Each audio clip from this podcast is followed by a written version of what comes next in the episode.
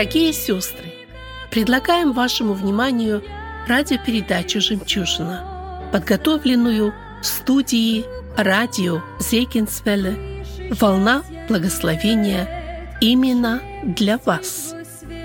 Наша молитва о том, чтобы героини Священного Писания указали вам путь к богатой и счастливой жизни с Богом. Да благословит вас Бог, слушая эту передачу. Ты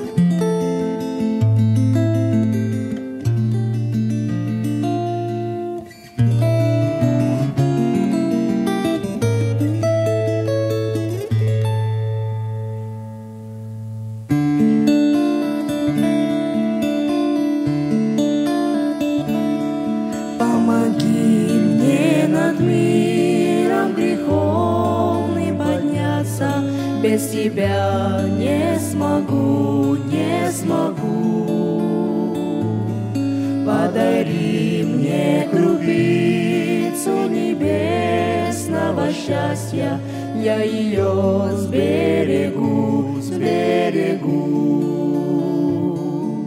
Помоги мне терпеть и прощать, и молиться, и любить всей душою, душой. И всегда, сколько жизненный путь будет длиться, мне идти за тобой, за тобой. Не идти за тобой, за тобой. Помоги мне склоняться все ниже и ниже, мой Господь, пред тобой, пред тобой. А душой ощущать то, что ты ко мне ближе и зовешь за собой, за собой. Помоги мне терпеть и прощать, и молиться, и любить всей душою, душой. И всегда, сколько жизненный путь будет длиться, мне идти за тобой, за тобой. Мне идти за тобой, за тобой.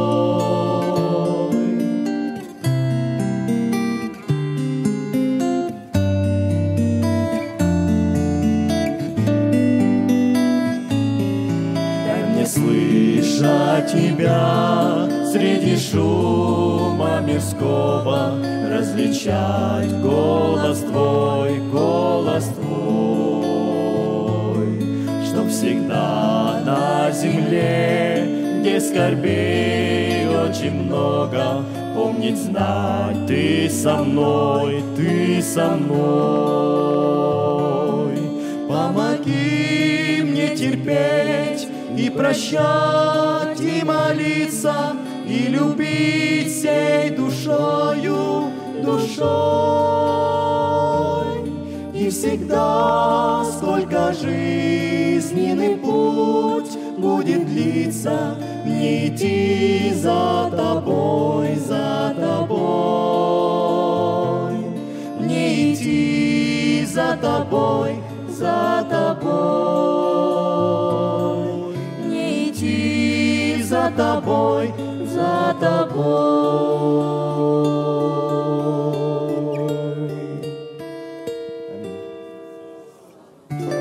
Утром погладила белое платье и вышла на улицу. День начался. До вечера в белом пришлось прошагать мне, но белый наряд пачкать было нельзя. А платье слепило глаза белизною. Я как никогда осторожна была. Старалась грязь обойти стороною и белое платье весь день берегла. Но в белом по городу это непросто. Дороги, машины, людская толпа. Была я внимательна на перекрестках. Боялась споткнуться, боялась упасть. Я шла через толпу, никого не касаясь. Смотрела, чтоб кто-то меня не задел. До вечера в белом смогу, мне казалось, и пятя на платье не будет нигде. О, сколько пришлось приложить мне усилий, что белое белым остаться могло. Ах, если б меня над землею носили, ах, если бы чудо вдруг произошло. Закончился день. Я домой возвращалась, открыла рукою усталую дверь, а белое платье, как я ни старалась, увы, белизной не сверкало теперь. И к зеркалу мне подходить не хотелось, чуть слышно спросила оно, «Как дела? Ты утром, я помню, ушла в платье белом, но как же ты вечером в сером пришла?» Я знала, что зеркало врать не захочет, да мне самой грустно было смотреть. И серое платье стирала я ночью, чтоб утром мне белое снова надеть. Господь, я живу под Твоей благодатью. Ты спас мою душу, грехи все простил. Ты дал мне прекрасное белое платье и в белом велел мне по жизни идти. Но, Боже, вокруг столько пыли и грязи, а платье запачкать мое дьявол рад. И в мире греха сохранить можно разве тобою подаренный белый наряд? Сама не могу, идти в белом так трудно, но, Господи, Ты говоришь, сохраню, и вечером каждым свершается чудо. Я в белом, мой Бог, пред Тобою стою. И это не плод моих жалких усилий. Иисус, Ты остаться мне чистой помог. Меня над землей Твои руки носили, и белое платье мое Ты сберег. Так будет и впредь, до конца. В это верю. Меня в чистоте сохранит благодать. И в час, когда небо откроются двери, на мне будет белое платье сиять. Аминь.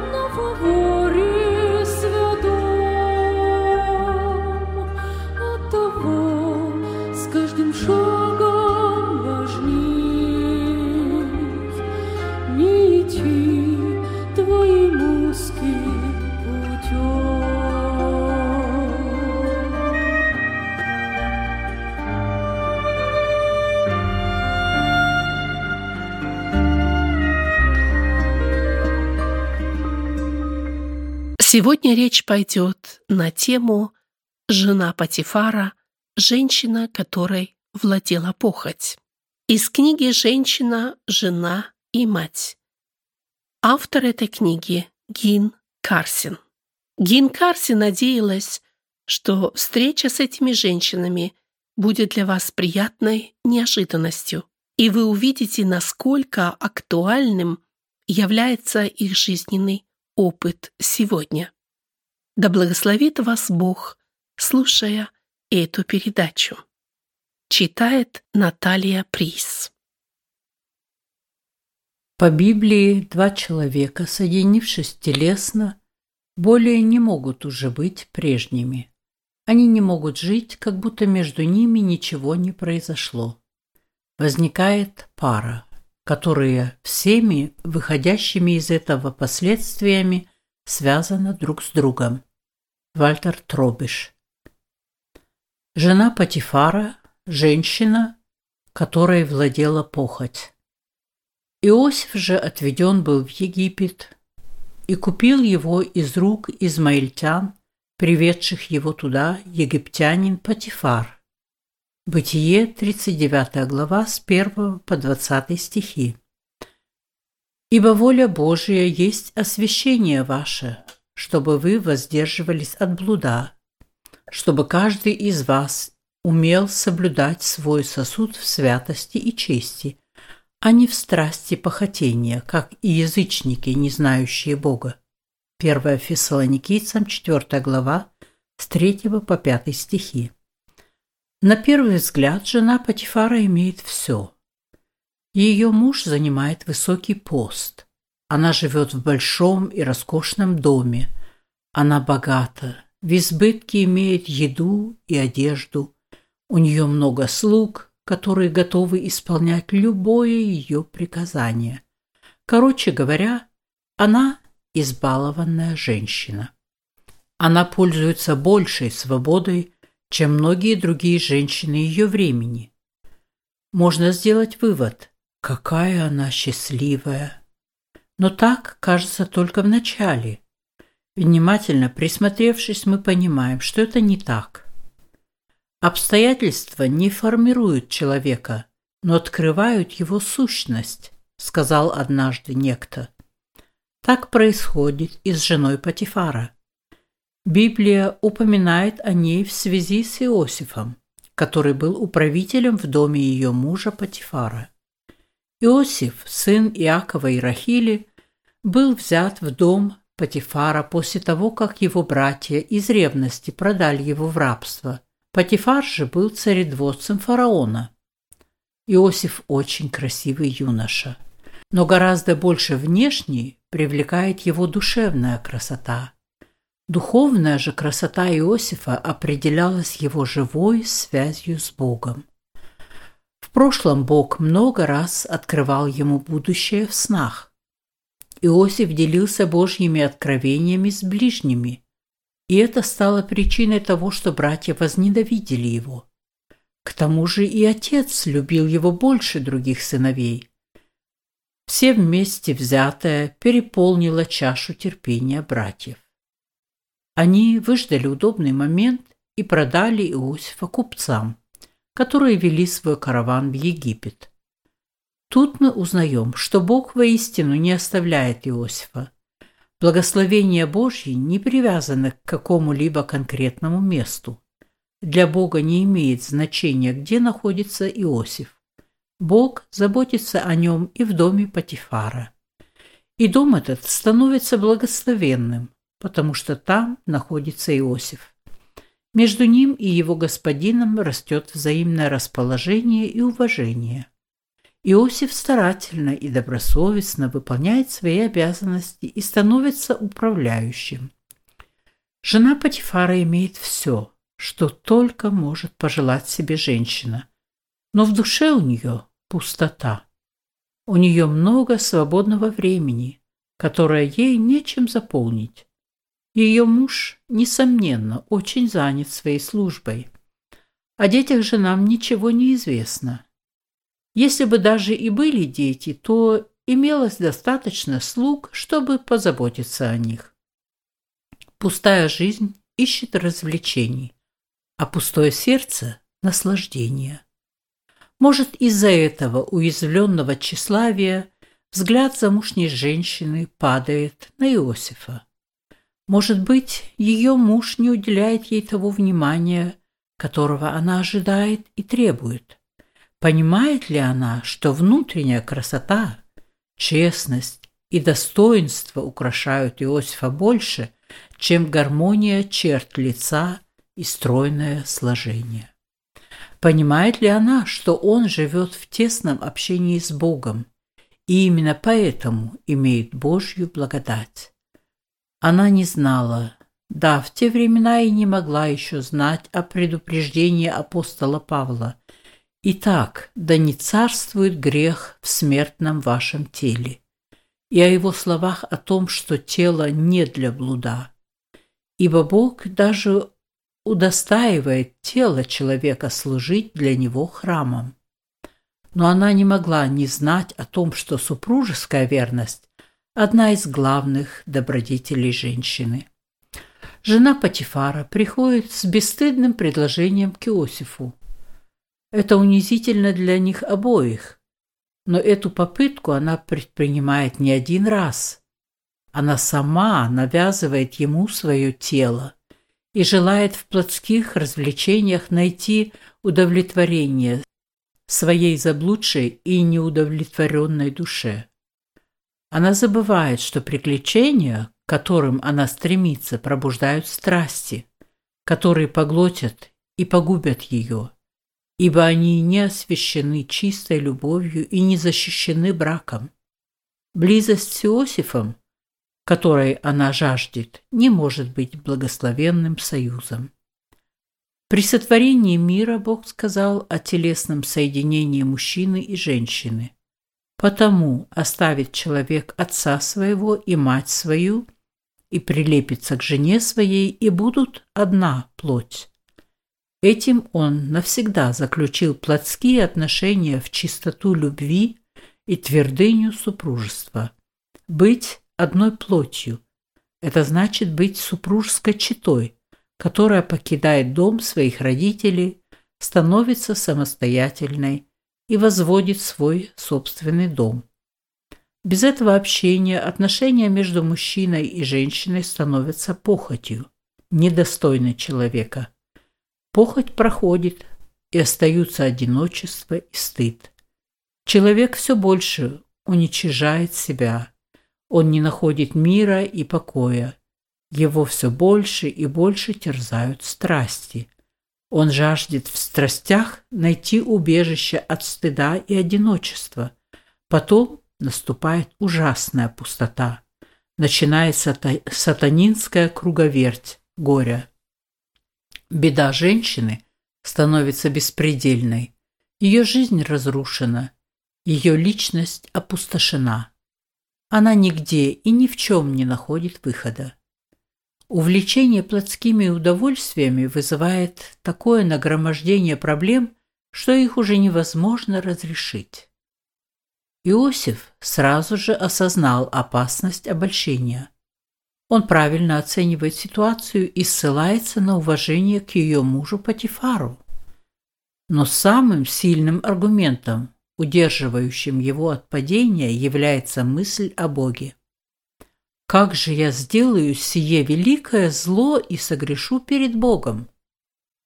Иосиф ясно осознает, что прелюбодеяние и измена – грех перед Богом. Это мерзость в очах его. В заповедях, которые Бог позднее дает Моисею, наказанием за блуд будет смерть. Бог не ограничивает человека, напротив – он не хочет лишать его величайшего земного подарка, который он мог ему дать. Он желает наибольшего и наивысшего счастья для человека. Он хочет уберечь его от падения, которое приводит к аморальности. Аморальность – одно из смертоносных орудий, исходящих из ада. Тот, кто встает на этот путь, уничтожает самого себя – Иосиф осознает все это. Он знает заповеди не потому, что читал их, а из своего общения с Богом. Он знает, что Богу это не угодно. Кто же прелюбодействует с женщиной? У того нет ума. Тот губит душу свою. Кто делает это, побои и позор найдет он, и бесчестие его не изгладится. Так сказал Соломон много лет спустя после Иосифа. Но для Иосифа эта истина была ясна и тогда. Поведение жены Патифара непростительно. Хотя она и не знает Бога Израилева, но и у нее должны быть моральные устои. Однако она приступает заповедь жизни, которую Бог дал человеку при сотворении мира. А что это так, видно из того, как она реагирует на отказ Иосифа. Она извращает факты и обвиняет его в аморальности, которую сама хотела совершить. Его поспешный побег, свидетельствующий о его моральной чистоте, вынуждает ее прибегнуть к лжи, чтобы скомпрометировать Иосифа. Ведь она его госпожа, и в ее власти опозорить его, окончательно разрушить его жизнь, очернить его имя и она делает это без угрызения совести. Для Иосифа настают тяжелые времена. Ему грозит многолетнее тюремное заключение. Его, конечно, поразило бессовестное обвинение. Он чувствует себя преданным, так как Патифар не расследует происшедшее, хотя и не вполне верит обвинению своей жены, иначе он немедленно потребовал бы для Иосифа смертной казни. Иосиф не жалуется. Он осознает, что стены тюрьмы не могут отнять у него благословения Божьего, так же, как и стены дома Патифара. Он уповает на милость Божью и, наконец, получает вознаграждение за свою верность Богу и Господину. И какой же великой была эта награда! Он получает самый высокий пост в Египте, второй после фараона. Он становится спасителем египетского народа и своих родных от грозящего им голода. Не Иосиф пострадал, а жена Патифара. О ней в Библии больше ничего не сказано, но ее пример служит предупреждением. Не потому что грех ее больше греха других, а потому что она не кается, не просит прощения. Бог ей безразличен. А ведь он, обратись она к нему, мог бы ей подарить смысл и радость жизни. Благодаря Иосифу Бог был уже близок к ней. Он помог бы ей преодолеть плотские страсти и даже в мыслях победить грех. Она могла бы избежать многих несчастий, если бы сразу же после проявленного Иосифом сопротивления начала искать Бога, которому тот поклонялся. О таких, как она, говорится в пословице «Праздность – мать всех пороков». Жена Патифара бездумно разменивала один из самых ценнейших даров – время. Жизнь без цели и смысла способствовала возникновению ее греховных мыслей а греховные поступки являются лишь следствием греховных помыслов. Она не боролась с греховными желаниями, одолевавшими ее, и это привело ее к поражению. Она испытала на себе, что значит для человека потакание своим низменным страстям. В искушении, пленившем жену Патифара, не было ничего исключительного. Миллионы людей искушаются и будут искушаться так же, как и она, потому что сатана не отказывается от своих намерений и всегда ходит, как рыкающий лев, ища кого поглотить. Похоть плоти породила грех, ибо не была преодолена. Эта женщина имела время и возможности, чтобы сделать что-либо полезное в жизни, но она этого не сделала. Поэтому о ней нельзя сказать что-либо хорошее. Хорошего просто нет. Прожить, не оставив доброго следа, это трагедия. Моя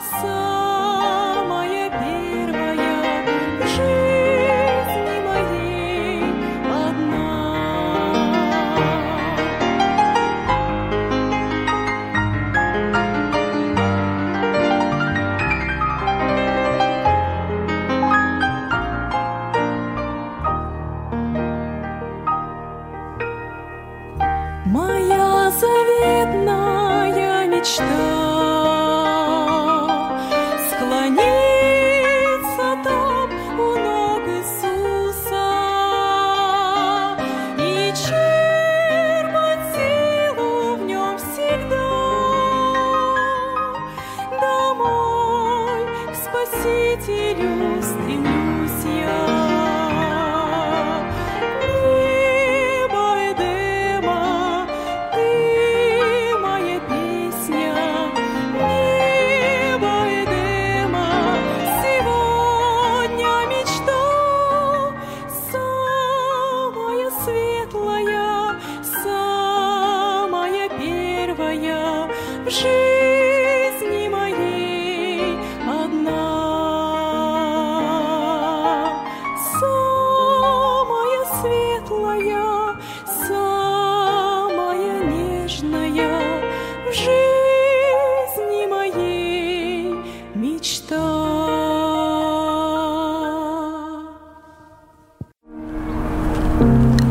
Хороводе всевозможных масок, в кутюрме улыбок и цветов. Рассмотрите знак, горящим красным. Осторожно, девушки, любовь. Как легко, отдавшись чувствам нежным, весь свой мир любимому открыть. А потом застыть от слов небрежных. Я лишь просто так. Хотел дружить. И страдать в отчаянии ночами, жалуясь на горький жребий свой. Неужели мало вам печали, чтобы позволять играть с собой? Не бросайте чувства на попрание, запирайте сердце на замок, и чтоб избежать огня страданий, пусть ключом распорядится Бог. Пусть тот человек, кто вас полюбит, будет Бога о ключе просить. Если это ваше счастье будет, Бог позволит ему дверь открыть. Чувство наше Божье достояние, да не будет пусть богов других. Он нас ограждает от страданий, а мы сами впасть желаем в них. В жестах безупречных, взглядах ясных, среди многих и красивых слов рассмотрите знак горящим красным. Осторожно, девушки, любовь.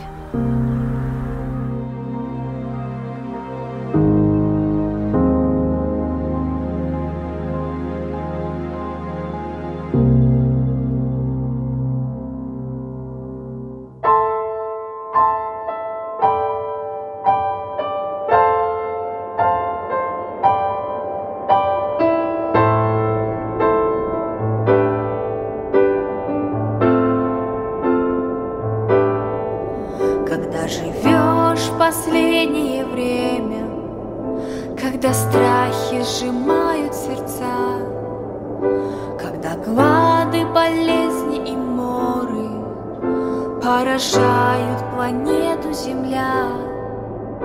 Так охота на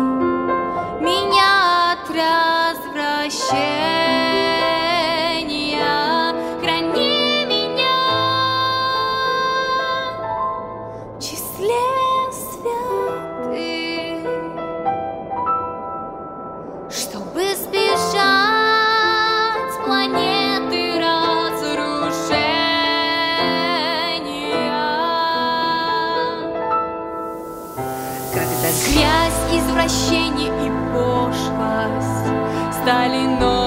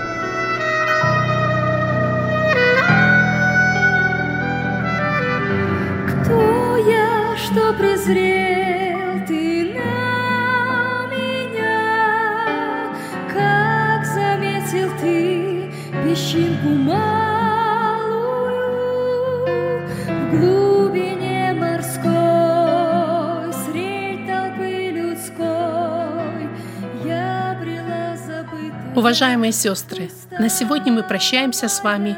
Желаем обильных Божьих благословений. Вы слушали радио Зегенсвелле «Волна благословения», программа «Жемчужина». Мы будем очень благодарны, если вы поделитесь с нами вашими услышанными молитвами или о чудесном Божьем водительстве в вашей жизни. Позвоните нам по телефону 0049 5 231 500 59 88. По этому же номеру вы можете прислать WhatsApp сообщение. Сообщение можно прислать и по Telegram.